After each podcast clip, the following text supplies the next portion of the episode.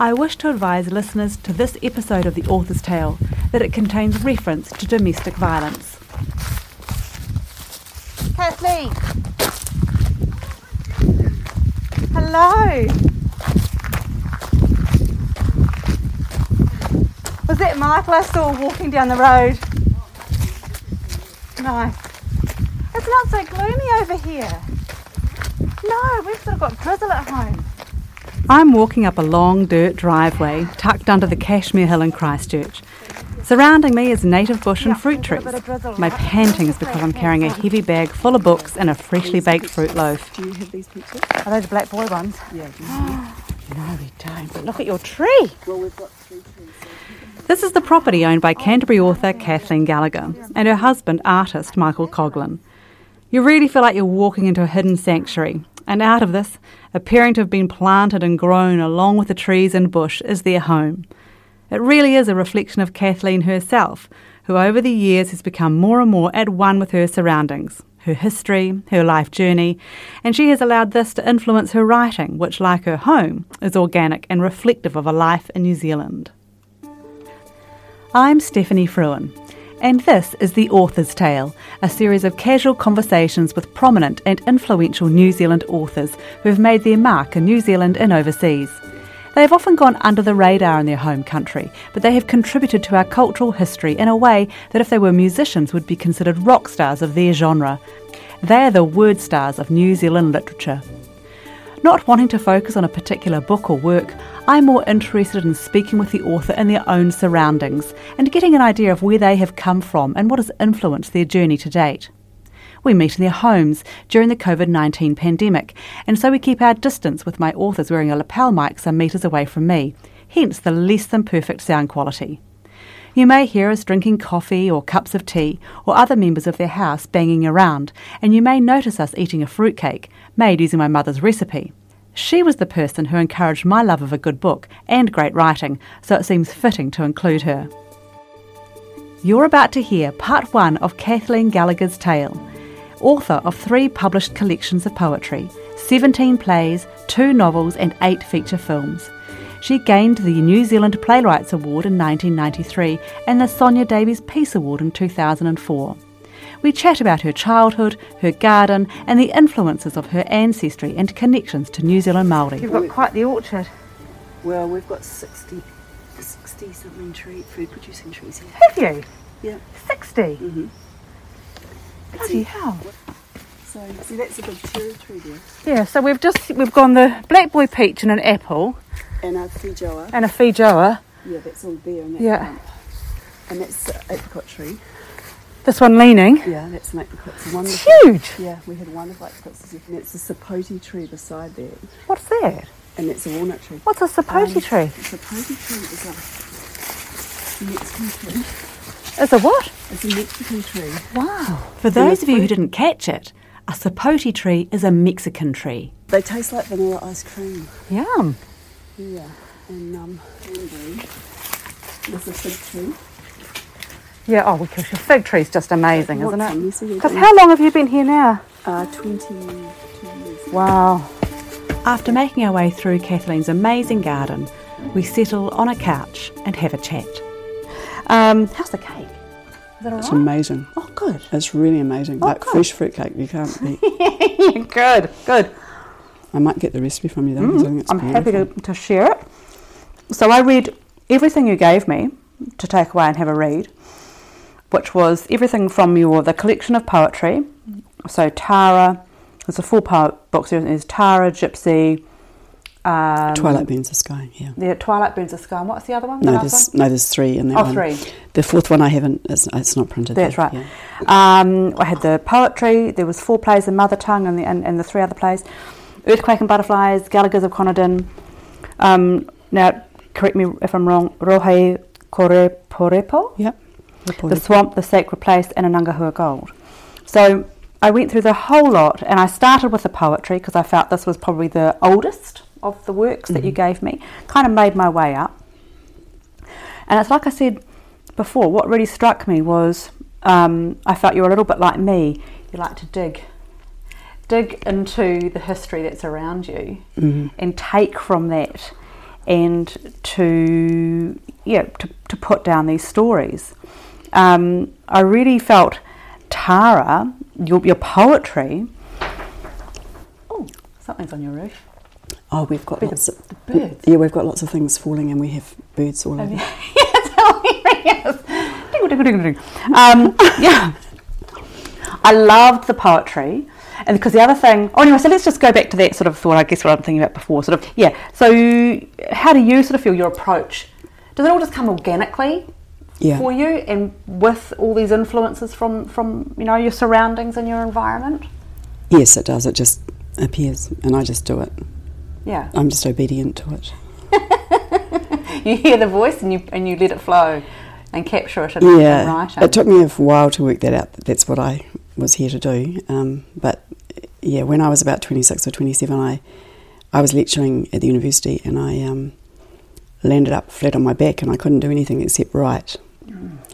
And um, and I realised then that um, that really was all that I had to do. Um, yeah. So, because before that, I used to think that I would do this and do, you know, I would do lots of different things, and then I realised when I was probably about 27 that that's really what I was here for, and yeah. And nothing else. And if I obeyed that, I'd sort of stay well and healthy. But if I didn't, Ah. I'd get sick. Yeah.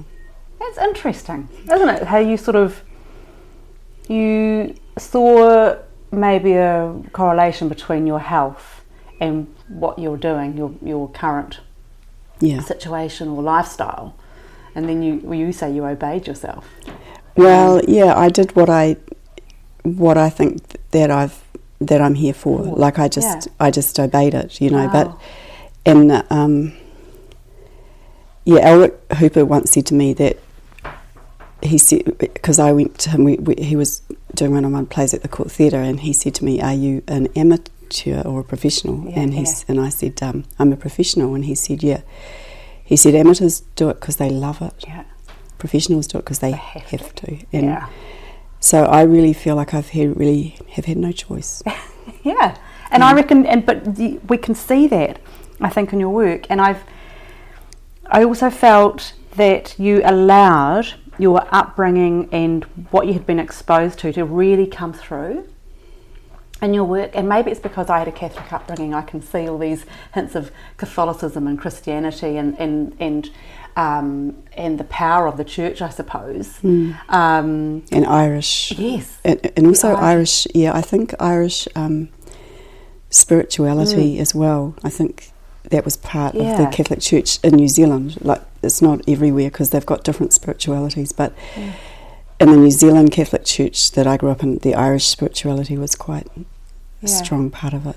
Yeah. Yeah, absolutely. And the um, and I found like there was one poem here. I'm just actually going to read it. And when I read it, I thought, actually, I'll get you to read it. Can I read it? Yeah, The yeah, song. Oh, yeah. Read that for me. And um, when I read that, I thought it was just absolutely brilliant. Uh, we stand up from the table, and like our daily bread, we carry the plates the men's plates, the children's plates, our plates.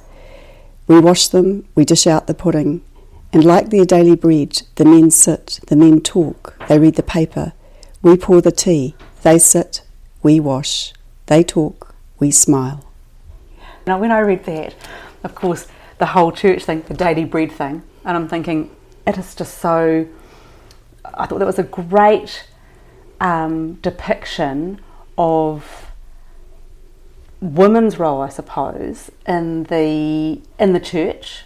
And I think in the society that we grew up in, it was it's sort of like because I felt that I was really lucky because I came in the generation after the Yeah. feminist. Like I was, you know, like we were privileged really because Yeah. we had a lot of feet. You know, we stood on a lot of shoulders. You know, and um, and also I had my grandmother who'd she'd been brought up. Um, she was born in eighteen ninety eight, and she she was a feminist. You know, she her mother.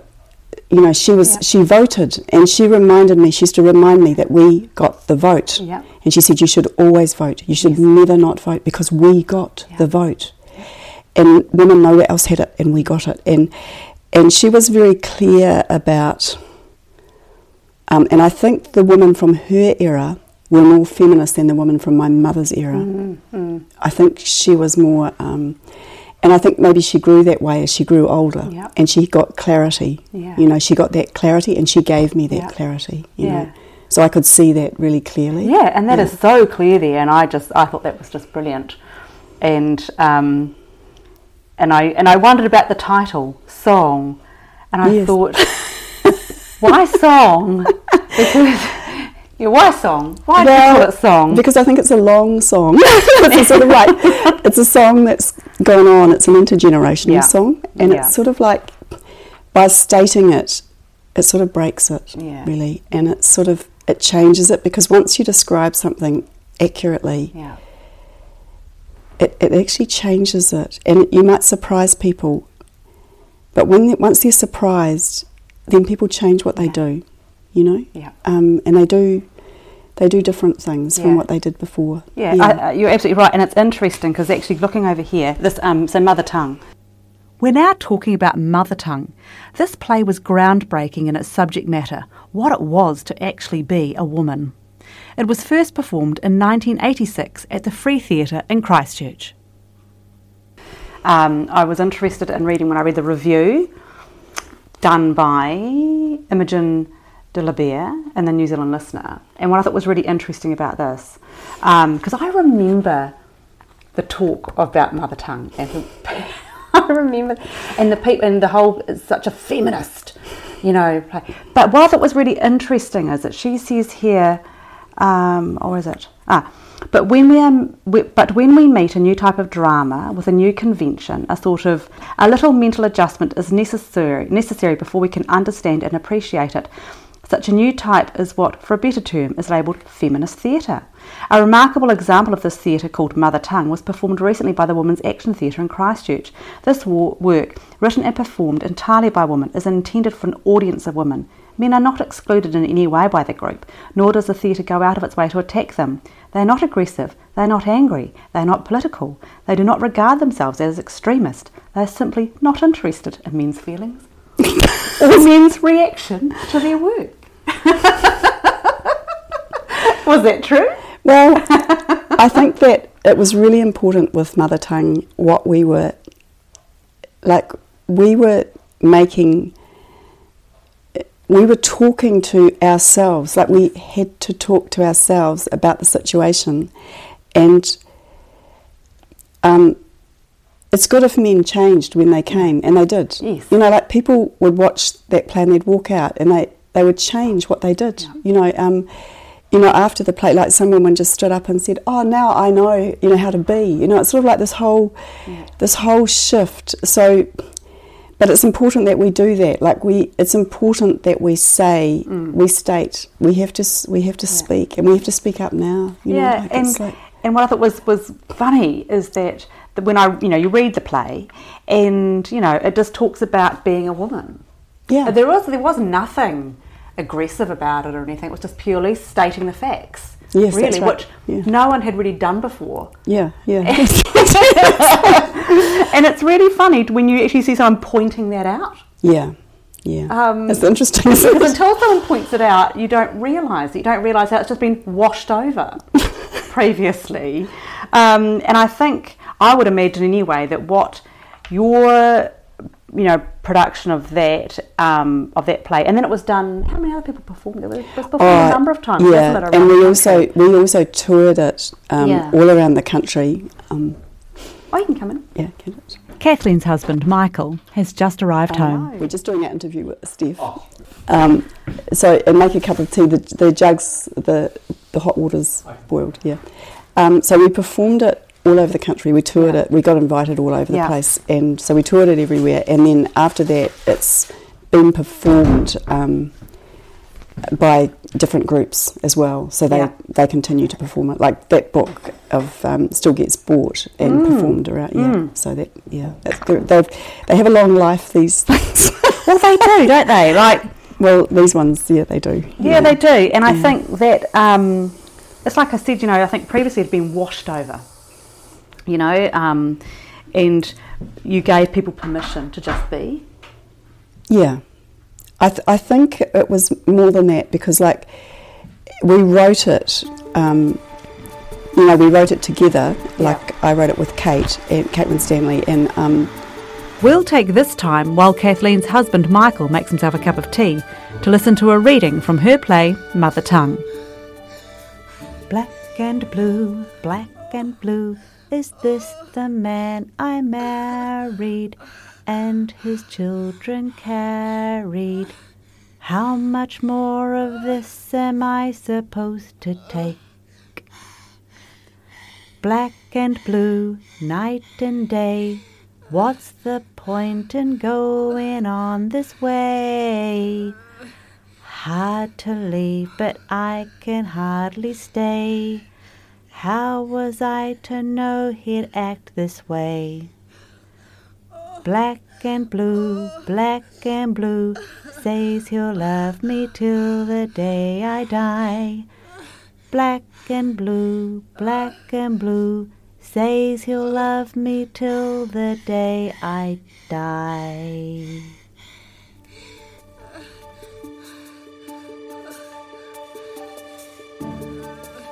Now who are we with now? Um, oh, Mother Tongue, you're Yeah, with. yeah. No, so let's so let's just take a little step back. So yeah, I'm imagining that even as a young woman, as a young girl, you must have written. You did you as you were younger? Oh yes, yeah, I And- wrote, I wrote, and I did, I did speech and drama as well, and also I learned poetry um, because in my mother's family, in the Doyle family, they were really into like we would have um, our birthday parties with all our cousins, and we would have um, we would have like a a concert every time we would have a party.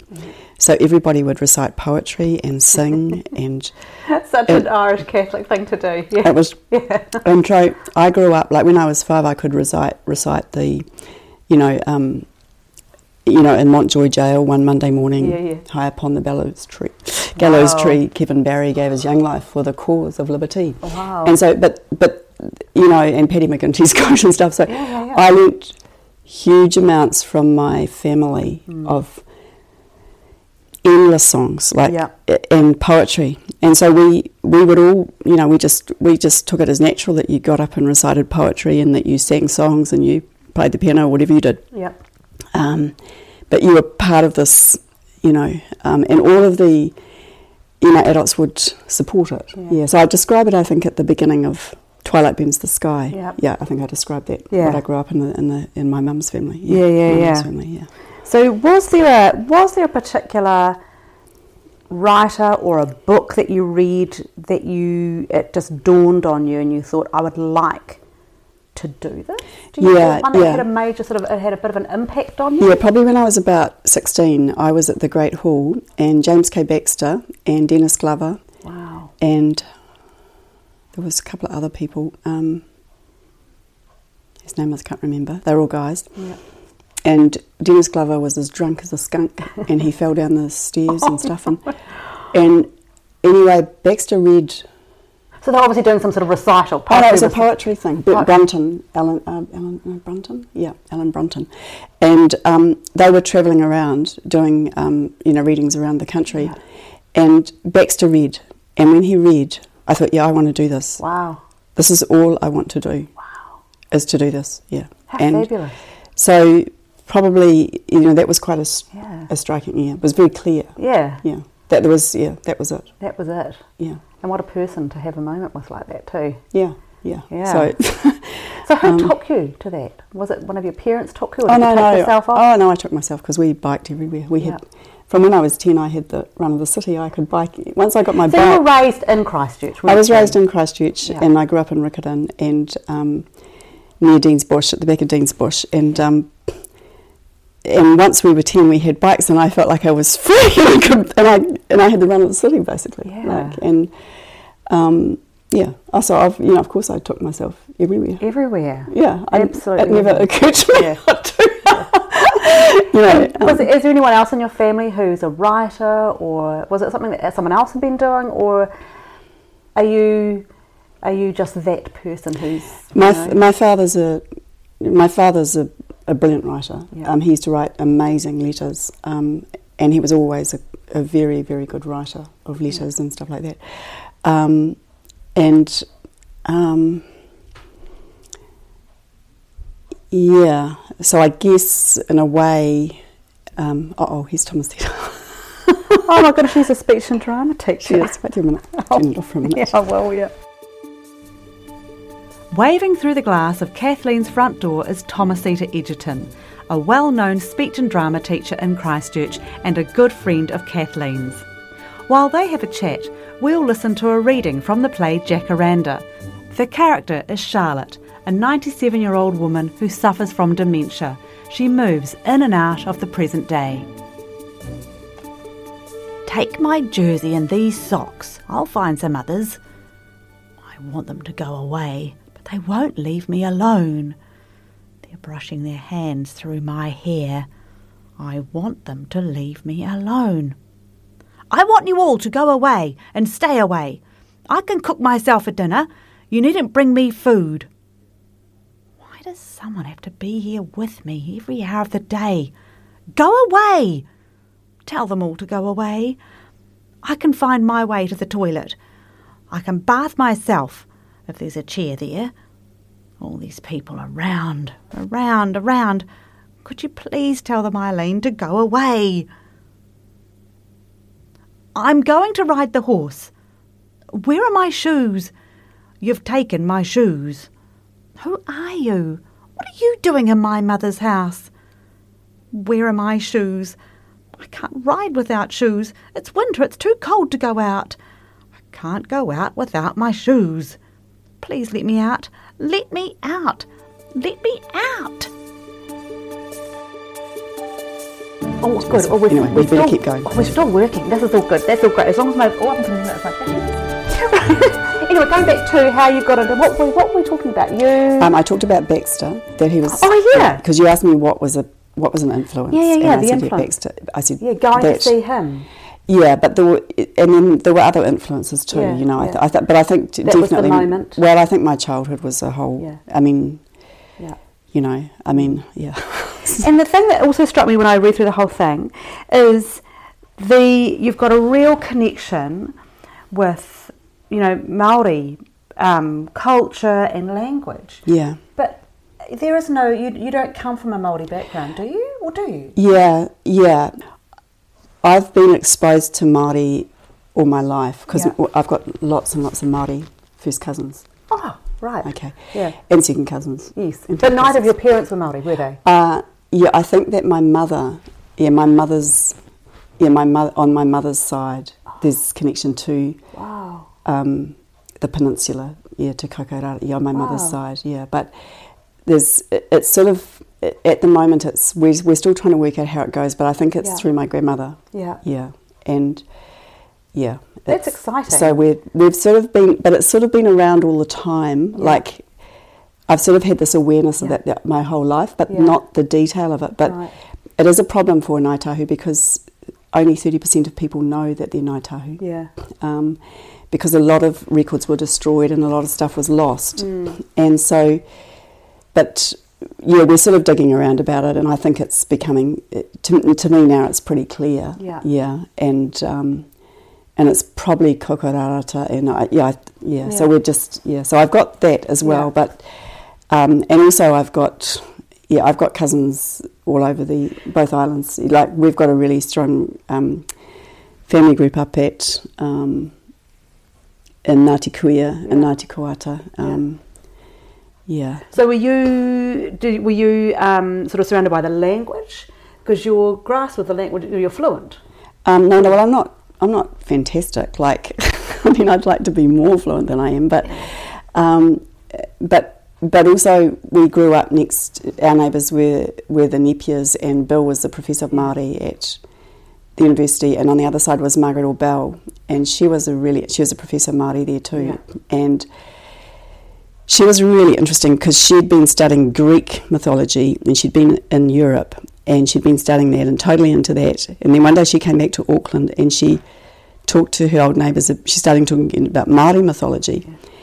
And then she said she realised that um, Greek mythology was like Primer 1 and Māori mythology was like doctorate level at university. Wow. And she realised how profound was Māori mythology. And So she left Europe and she returned to New Zealand and she just totally immersed herself in Māori and Māori tanga and um, Mātauranga Māori and also all of the old, um, the Ori and the Waiata. And, you know, she learnt them all and, Yeah. and she worked with um, a guy McLean and yeah, she totally immersed herself in that. Yeah.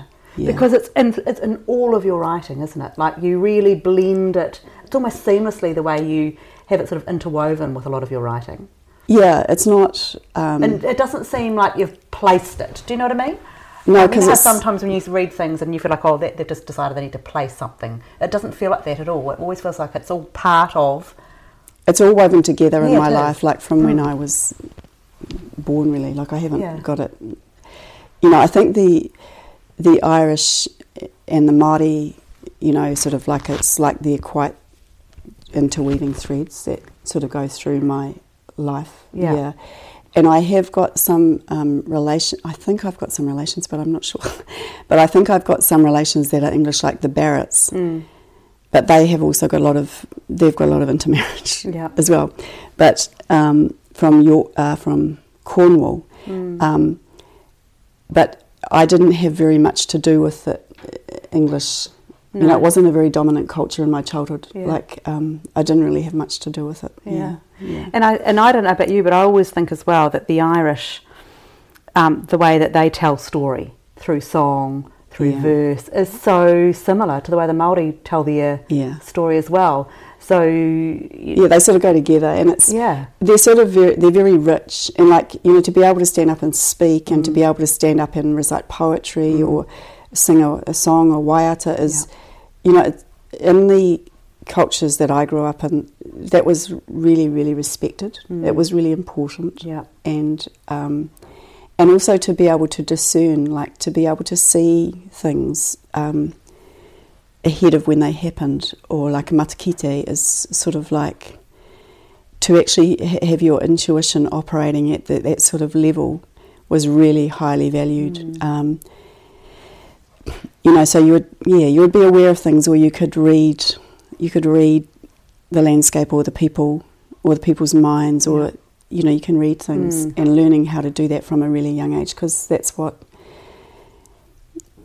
yeah, that was really valued. Those Yeah. skills were valued, and I think in some cultures here they maybe weren't valued, but Mm. in the cultures that I was brought up was brought up in, yeah, that was that was a good thing. Yeah. You know, like it was a good thing if you know someone turned up at the door and you knew they were coming, or yeah, and you know, like when my father died, my I rang my auntie and she said it's all right. I know, I know it's Basil because the um, the big my big painting of the ocean has just come off the wall and he's just on his way through now. yeah. And you know that was just how things. You know that's how things Mm. are. You have been listening to part one of The Author's Tale with Christchurch author Kathleen Gallagher, with readings from Mother Tongue and Jacaranda performed by myself and Nikki Reese. Don't forget to subscribe for future episodes, including part two of Kathleen's Tale next week. The Author's Tale is produced and presented by me, Stephanie Frewen, and engineered at Plains FM. It is made with assistance from the Christchurch City Council and Creative Community Schemes.